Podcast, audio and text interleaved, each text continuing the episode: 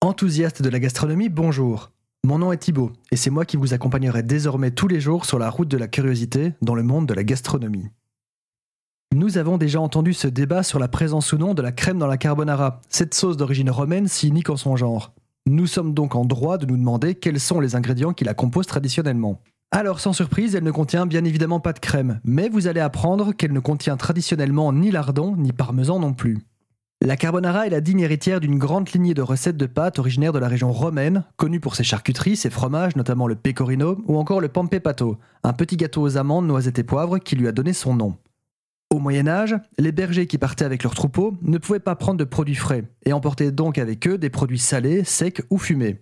On retrouvait donc dans leur sac du fromage de leurs brebis, des spaghettis et autres denrées peu périssables. C'est donc dans ce contexte gastronomique que naissent en premier les spaghettis cacio, des spaghettis au pecorino fondu dans une partie de l'eau de cuisson des pâtes.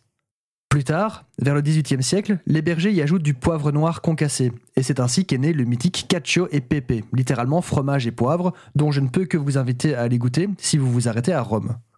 Un peu plus tard, c'est au tour du guanciale, de la joue de porc séchée et salée qui rentre en jeu pour devenir la gricia, la grasse, une recette de pâte généreuse mais très peu connue chez nous. Quant à la carbonara telle que nous la connaissons, elle n'arrive qu'au milieu du XXe siècle. En effet, pour satisfaire l'appétit des GI stationnés en Italie pendant la Deuxième Guerre mondiale, les restaurateurs y ajoutent les œufs, en poudre, que l'on trouvait dans les rations. Les militaires appelaient ça les breakfast spaghetti, les spaghettis petit déjeuner. Dans les règles de l'art, votre carbonara sera composé de guanciale, de pecorino, de jaune d'œuf et de poivre noir. Faites revenir le guanciale dans une poêle très chaude. Sur le côté, faites cuire vos spaghettis aux trois quarts dans une grande quantité d'eau bouillante salée.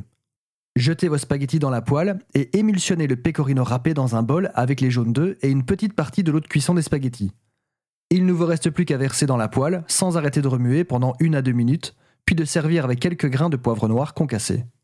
Si le cœur vous en dit, ajoutez un peu de truffe pour donner à votre carbonara une dimension exceptionnelle. Ou encore une poignée d'ananas, pour relancer un autre vieux débat.